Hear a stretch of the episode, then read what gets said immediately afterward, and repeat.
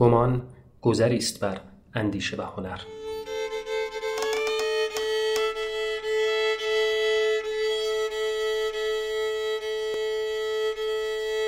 به پادکست یکم گمان گوش می‌کنید. این شماره دست.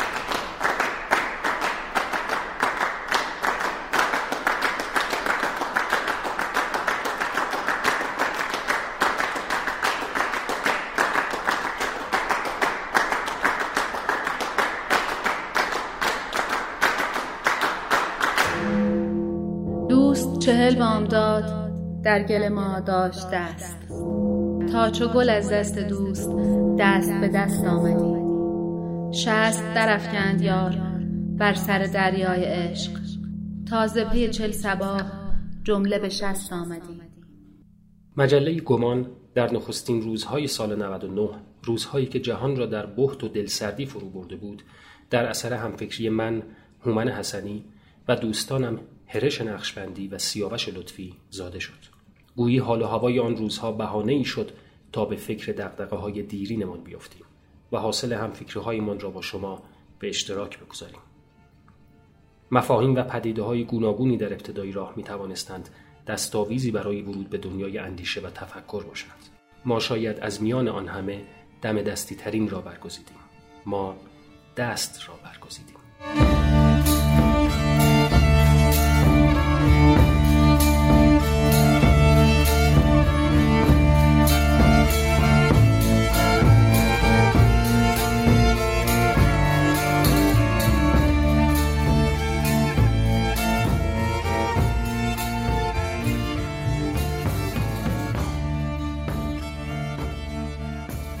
به سه دلیل موضوع پرونده پیش شماره گمان دست است. یکم رسانه های امروزی فضاهای مجازی سردند و فاصله خلق می کنند. بی نفسند، ناملموسند و همه چیز را به شبهی رونده در تونل های تاریک و صفر و یکی ابرهای دیجیتال فرو می کاهند. وقتی از خودمان پرسیدیم که آیا راهی برای قلبه مضمونی به این ساختار هست یکی از پاسخها دست بود دست گرماست ملموسیت است با هم است و وصل. ما هم می‌خواستیم از ابرهای وهم به زیر بیاییم و پایمان را روی زمین واقعیت بگذاریم و دست مخاطب را در دستانمان بفشاریم. ما برای وصل کردن آمدیم نه برای فصل کردن.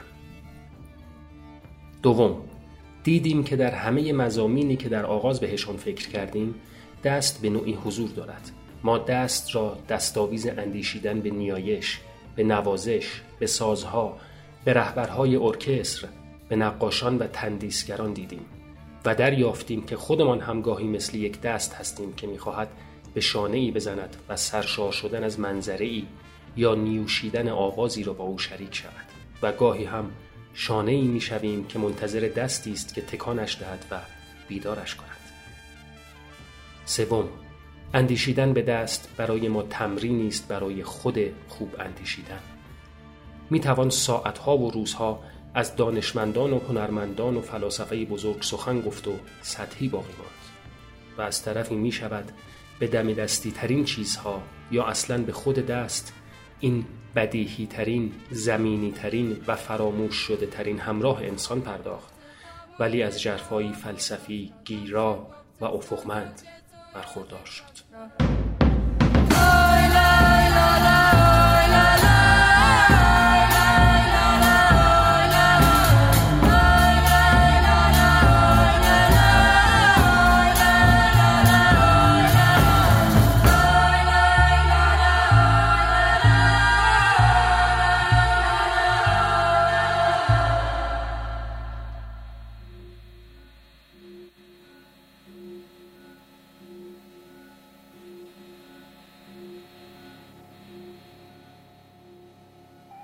اجابتی ندمید از دعای کس به دو دست.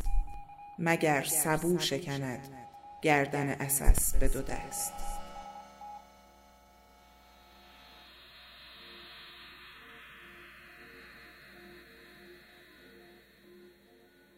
قطعاتی رو شنیدید از استیو رایش، وارساو ویلیج بند و ولادیمیر اوزچفسکی. در ادامه به گفتگو با سیاوش لطفی گوش می‌کنید.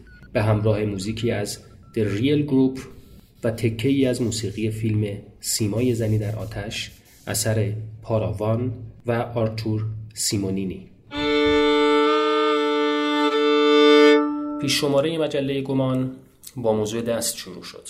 دست مسابقه نمایشگاهی برای زندگی دست اشارتگر دستی که نوازش می کند اما از میان همه زوایایی که می‌شد از طریق اونها به موضوع دست نزدیک شد ما نیایش رو برای شروع انتخاب کردیم.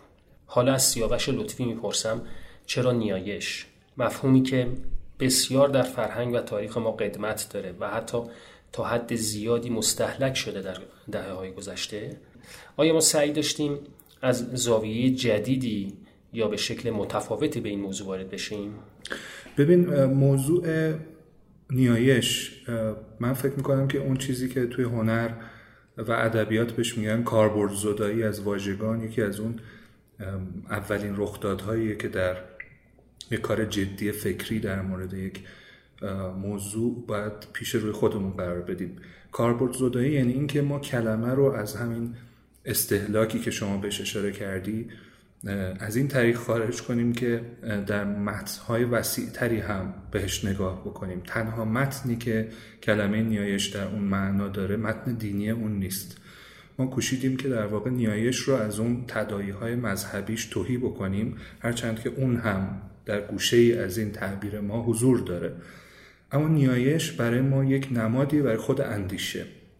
یعنی از این طریق که در دل خودش اون مفهوم شناختی اخلاقی فروتنی رو داره و اعترافیه به این که چیزی بزرگتر از من هم در این جهان وجود داره. این انگار چیزیه که بین نیایش کردن و خود اندیشیدن مشترکه و موضوع ما در گمان اندیشیدن به هنره. بنابراین ما به نوعی زیرساخت خود اندیشه رو در دل مفهوم نیایش می‌بینیم. اینکه چیزی هست از من بزرگتر چیزی که من اون رو به رسمیت می‌شناسم. من خودخواه نیستم. قرار نیست خودم رو حد اکثری کنم بیشینه کنم. قرار نیست جای دنیا رو تنگ بکنم. قرار من سکوت بکنم به صدای دنیا گوش بدم. نیایش کردن یک فرمی از شنیدنه یک فرمی از احترامه. و همه اینا زیر ساخت های اندیشن چیزهایی هستن که اندیشه رو شکل میدن. سوال اینجا مطرحه که قبل از این اما یا متفکرین به این قضیه فکر کرده بودن راجع به موضوع نیایش یا واژه نیایش؟ آیا بله. معانی تازه ای ازش استفاده شده بوده؟ هم حتما. بله همینطوره. متفکرین مهمی بهش فکر کردن و ما ببینید ما اینو مربوط کردیم به فروتنی. ما می‌دونیم که فروتنی برای خیلی از متفکرین یک پیشفرز صرفا اخلاقی یک یک گزاره یک مفهوم اخلاقی لزوما نیست بلکه یک مفهوم شناختیه. یعنی چی شناختیه؟ یعنی اینکه شخصی که فروتنه به معنی شناختی اون یعنی اینکه خودش رو کامل نمی‌دونه. خودش رو ناقص فرض می‌کنه. همون چیزی که در ابتدای تاریخ فلسفه سقراط میگه که من داناترینم چون می‌دانم که نمی‌دانم. این فروتنی سقراطه چیزی که در بهش میگن آیرونی سقراطی هم از این نشأت می‌گیره. در واقع دانستن ندانستن دانستن نادانی. این ارتباط مفهوم نیایش رو با عرصه اندیشه به نوعی برقرار می‌کنه. عنصر فروتنی که در نیایش نهفته هست. این عنصر عنصریه که خیلی از متفکرین بهش پرداختن. مثلا ما می‌بینیم که روبرت شومان آهنگساز بزرگ دوره رومانتیک آلمان در ستایشی که از همکارش برامس می‌کنه بین همه خصلت هایی که برامس آهنگساز دیگر آلمانی داره فروتنی رو برجسته می‌کنه. میگه او آهنگساز بزرگی است چون فروتنه.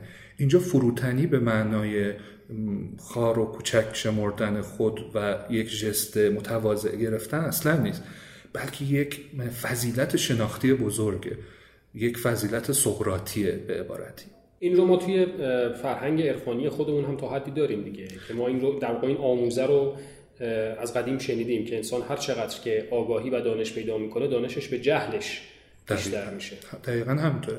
اینجوری بگیم هر جایی که خرد وجود داشته باشه اندیشه وجود داشته باشه فروتنی هم وجود داره. یعنی خود خودخواهی و بیشینه کردن خود میوه نادانی واقعا.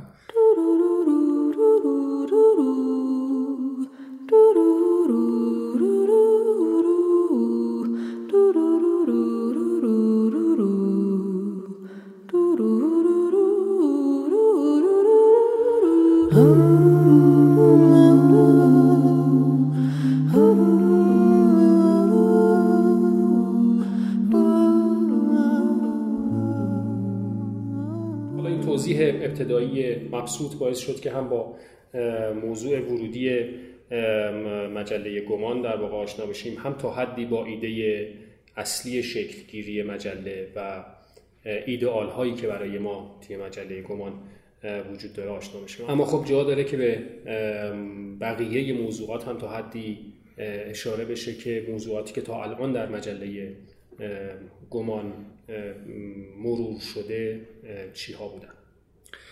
حتما دست نیایشگر رو که ازش عبور بکنیم که سعی کردیم توضیح بدیم چرا به موضوع اندیشیدن مستقیما مربوط میشه.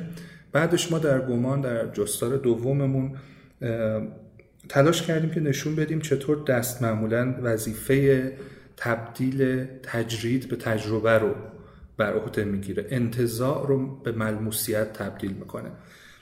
مثالی که اونجا داشتیم این بود که ما وقتی با یک موسیقی دست می‌زنیم در واقع یک انگاره تکرار شونده ریتمیک رو درونی می‌کنیم. چطوری درونی می‌کنیم؟ از این طریق که با ابزار آشنای خودمون با دستمون اون رو همراهی می‌کنیم. همین اتفاق در رقص هم میفته وقتی ما میرقصیم در واقع یک قلبه به جاذبه از طریق بدن و یکی شدن با موسیقی داریم. درونی کردن فیزیکال موسیقی اینجوری بگیم. در جستار دوم ما این رو توضیح دادیم و این رو همچنین مقایسه کردیم با نوازش. در واقع نوازش که ابزار اون معمولا دسته یک متدی انگار برای اینکه یک مهارتیه برای اینکه دوست دارنده بلاواسطه غیر تجریدی و فرازبانی بتونه مهرش رو به دوست داشته شده خودش نشون بده. در ادامه سری به تاریخ نقاشی ایران زدیم از نگارگری ایرانی حرف زدیم. بعدتر به این فکر کردیم که دست می‌تونه به مسابه نمایشگاهی برای زندگی حضور داشته باشه. در سینمای روبر برسون سرک کشیدیم و به مجسمه های رودن سر زدیم. اینها چطور کنار همدیگه قرار گرفتن؟ آره موضوعات هیجان انگیزی بودن. سومین جستارمون همونجور که گفتی در واقع کوششی بود برای اینکه نقش دست رو در نگارگری ایرانی مورد بازبینی قرار بدیم. دست نگارگری ایرانی در واقع مفاهیمی مثل دست روح دمنده و سرشتنده و خالق رو در پشت خودش داره که انگار ما دیدیم همه اینا در دست عاشق عاشقی که دست از طلب ندارد انگار متجلی میشن. دست فیگور عاشق یک نمادی میشه برای دعوت و اشتیاق وصل.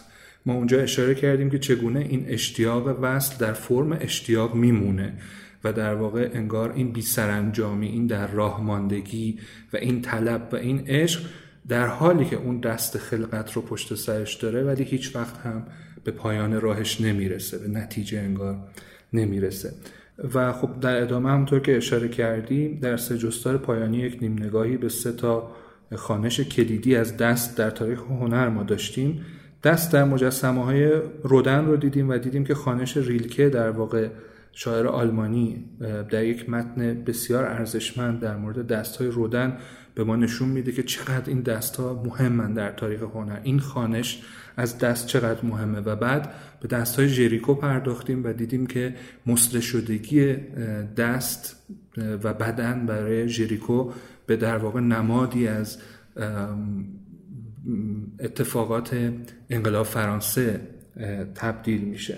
و در نهایت دست هایی که منظره پناه میشن دست هایی که می‌تونن پرنده کوچکی رو آزموده و ماهرانه در دستشون بگیرن آروم طوری که واقعا قلب پرنده تندتر نزنه و تلاشی برای گریختن نکنه. اینا تصویرهایی است که ما در دست های رودن می‌بینیم و تدایی میشه برامون. یا دستای چنان فرو افتاده و از دست رفته و فرو مرده که می‌تونیم بگیم نمادی برای گسست و از دست رفتگی و اینها هستن و به نوعی انتقاد جنگن. و در نهایت دستایی که اگر هستند آغوشند و اگر نه انگار که از طریق نبودنشون و غیبت نیرومندشون همه تن رو به آغوش تبدیل کردن.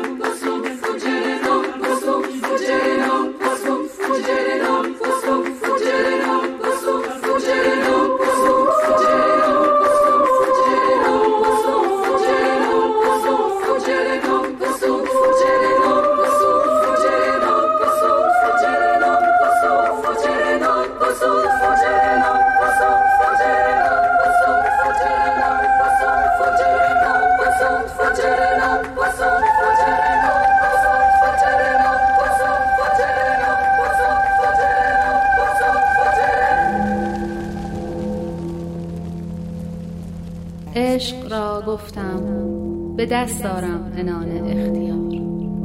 تا انان آمد به دستم اختیار از دست رفت.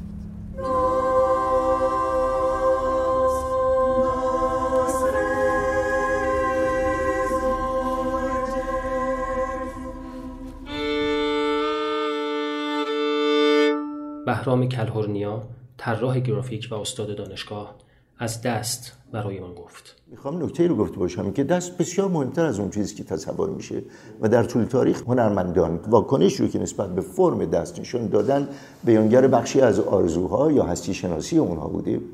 در هنر نقاشی ایرانی که به اون به غلط مینیاتور گفته میشه می‌بینیم که دستها به یک هیبت انتظایی اسیری دست میابند اصولا نقاشی ایرانی به درستی مورد نقد و تحلیل از نظر من قرار نگرفته. هنرهای ایرانی درست نقد و تحلیل نشدن و نیاز هست که اونها رو دوباره مورد بازنگری قرار بدیم.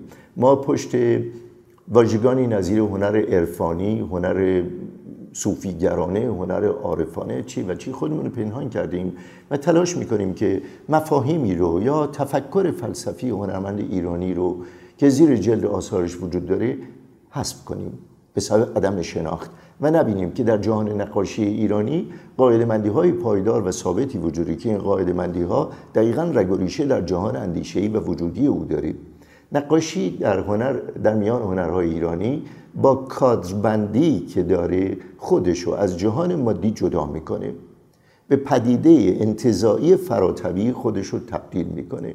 در هنرهای ایرانی حتی در قالی ایرانی که زیر پا میندازیم حقایق مورد توجه هنرمند ایرانی قرار گرفته و هنرمندان میکوشند در طول تاریخ کوش کوشیدند که هستی شناسی خودشون رو درباره معنای جهان در آثار خودشون بنمایانند.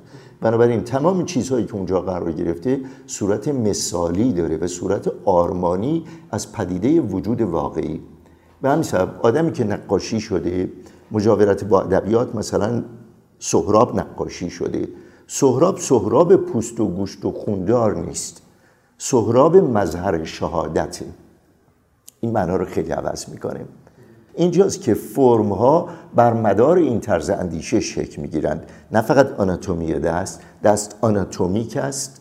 طبیعت رو درست می‌شناسه هنرمند خیلی نسبت به اون آگاهی داره و تمرین کرده اما آگاهانه از اون گذر می‌کنه و اون رو به سادگی نشانه ای مبتلا می‌کنه. اون رو تبدیل به رمز دست نیافتنی می‌کنه. اینجاست که پژوهندگان گیج میشن و میگن به بچه عارفانه. نه خیلی عارفانه نیست. اسطوره است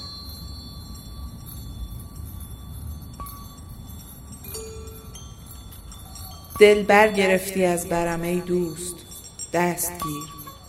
که از دست می رود سرم دوست. دست گیر.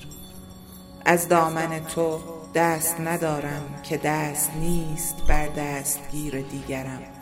ای دوست دستگیر دست های زرافت یافته تیز کشیده مفصل های حذف شده نرم خمیده در نقاشی ایرانی فقط اختصاص به هنر نقاشی ایرانی نداره. وقتی به زاویه شرقی آسیا حرکت می‌کنیم می‌بینیم نه تنها در حیبت نقاشی حتی بوداهایی که در سنگ ساخته شدند یا ساخته شدند قالبگیری و ریختیگری شدند انگشتای خمیده قریبی رو دارند. مدار قوس ها در همه جا کار می‌کنه. چرا؟ چون قوس خودش یک مدار ازلی ابدی است. قوس دایره در تحلیلی که از محتوای او انجام میدیم. به عنوان نخستین فرمی که توسط نیای تاریخی من و شما انتخاب شده مظهر آسمان است و معنای قدسی تطهیر شدگی پاکی مطلق رمز دست نیافتنی کامل رو به خودش اختصاص میده. خود به خود تبعیت از قوس ها و فرم های نرم یعنی بر مدار او فکر کردن و هنرمند نقاش ناچار میشه. هر بدنی که می‌خواد بکشه تمام تیزی ها و زاویه ها رو بشکنه و تلطیف کنه. این برای این نیست که لطافت رو به نمایانه برای اینکه بی جسمی ازلی ابدی رو به مسابقه یک رمز در کار خودش به نمایانه. و همین سبب است که اگر یک نقاشی از رستم رو در تابلوی ببینیم در شاهنامه تابلوی از شاهنامه بایسونگوری اگر رستم روزی جسمیت بیابه شکننده و ترده و نمی‌تونه با من کمجان حتی کشتی بگیره وای به حال رستمیت.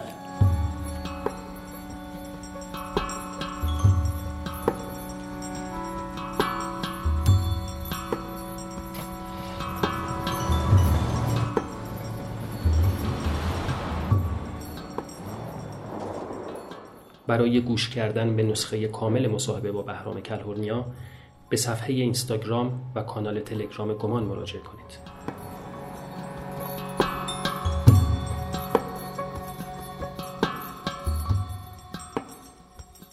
همراهان این شماره گمان بهرام کلهورنیا محمد رضا فیاض بهار فخاریان مونا منوچهری فائزه اسنا اشری کوشا صرافی گوهر نسرین سماوی مؤسسه فرهنگی هنری الف گالری ورد.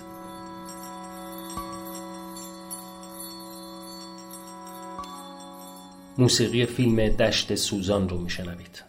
اثر عمر لوپز و هانس زیمر.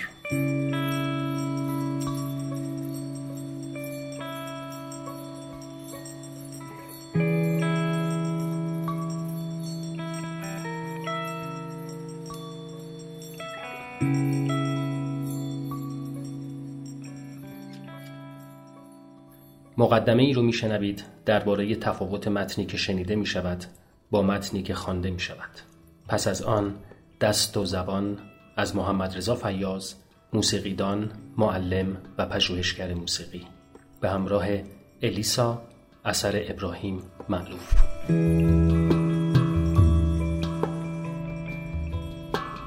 همرنگی آغشته به ناهمرنگی یا بالعکس.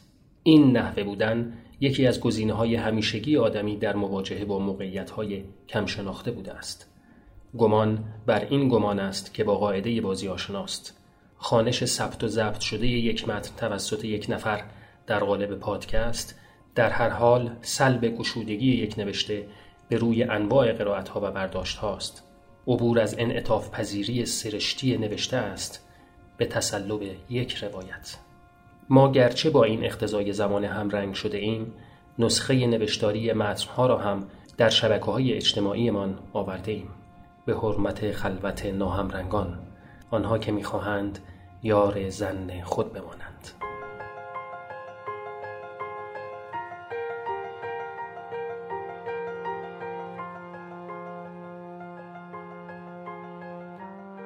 دوستانم در گمان گفتند که از دست می نویسند. من هم به خود گفتم که بیا و دستی هم در گمان داشته باش. اینجا که برایت غریبه نیست. گرچه راه گمان طرز دیگر است به سهم خود به حرمت دوستی تو از حضور دست در زبان بگو. دست و زبان. سعدی 900 سال پیش با بدگمانی تعارف‌آمیزی به محدودیت‌های دست و زبان می‌اندیشد از دست و زبان که براید یادداشت‌های کوتاه هم در گمان خلاف عادت بسیار دور و دراز پرگویی در خلال سه دهه نوشتن فقط به حضور دست در شعر حافظ می‌پردازند. تقریبا مطمئنم که هیچ نکته بدی نخواهند داشت. بزاعتش را ندارم. ولی احتمالا می توانند توجه را به سمتی جلب کنند. حافظ دست پرکاری دارد. دست حافظگاه 600 سال قبل از اختراع سینماتوگراف پیش قراول آشناترین صحنه رمانتیک است. دست در حلقه آن زلف دوتا نتوان کرد. برای بسیاری به خصوص آنها که فقط در اقلیم ذهنی موسیقی ایرانی نفس کشیدند حافظ دستفشان است که دستفشان غزل خانیم و دست دستفشان کاری قرار نیست بکند الا دستفشانی محض که در انگاره مفروض البته کارترین کارهاست. اما این اولین یادداشت را با تأمل روی این بیت به پایان بریم. بر سر آنم که گرز دست براید دست به کاری زنم که قصه سرآید در یک هفتم این بیت دست حضور دارد. خلاصه موقعیت از این قرار است. قصه ای وجود دارد. برای خلاصی از قصه باید دست به کاری زد. تردید در توانایی دست با حرف شرط گر نیتمندی. اینجا حافظ فقط دستفشان نیست. هدف روشنی دارد. پایان دادن به قصه از راه کنش دست. ما نمی‌دانیم فردای سروده شدن این بیت حافظ در چه حالی بوده. سرانجام دست به کار شده یا نشده؟ بالاخره قصه به سر آمده یا نیامده و هیچ نمی‌دانیم الا اینکه حافظ در این بیت یقینا به سلامت از کنش دست به کنش زبان عبور کرده است. گذرایی درد به ماندگاری زیبایی فرا رویده است.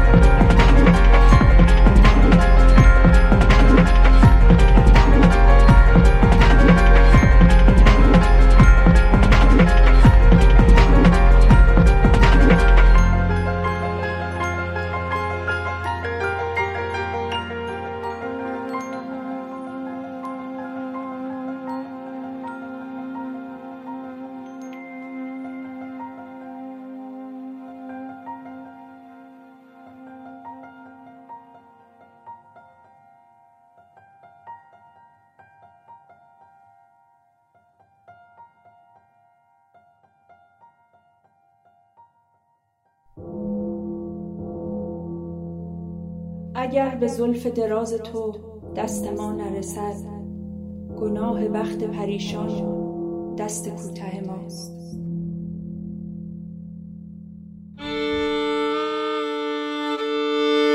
در پایان دست چپ را میشنوید نوشته سیاوش لطفی.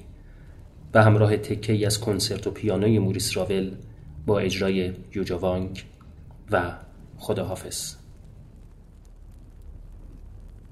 اینکه یک پیانیست دستش را از دست بدهد درست مثل این است که یک فیلسوف عقلش یک نقاش چشمش یا یک دونده پایش را از دست بدهد.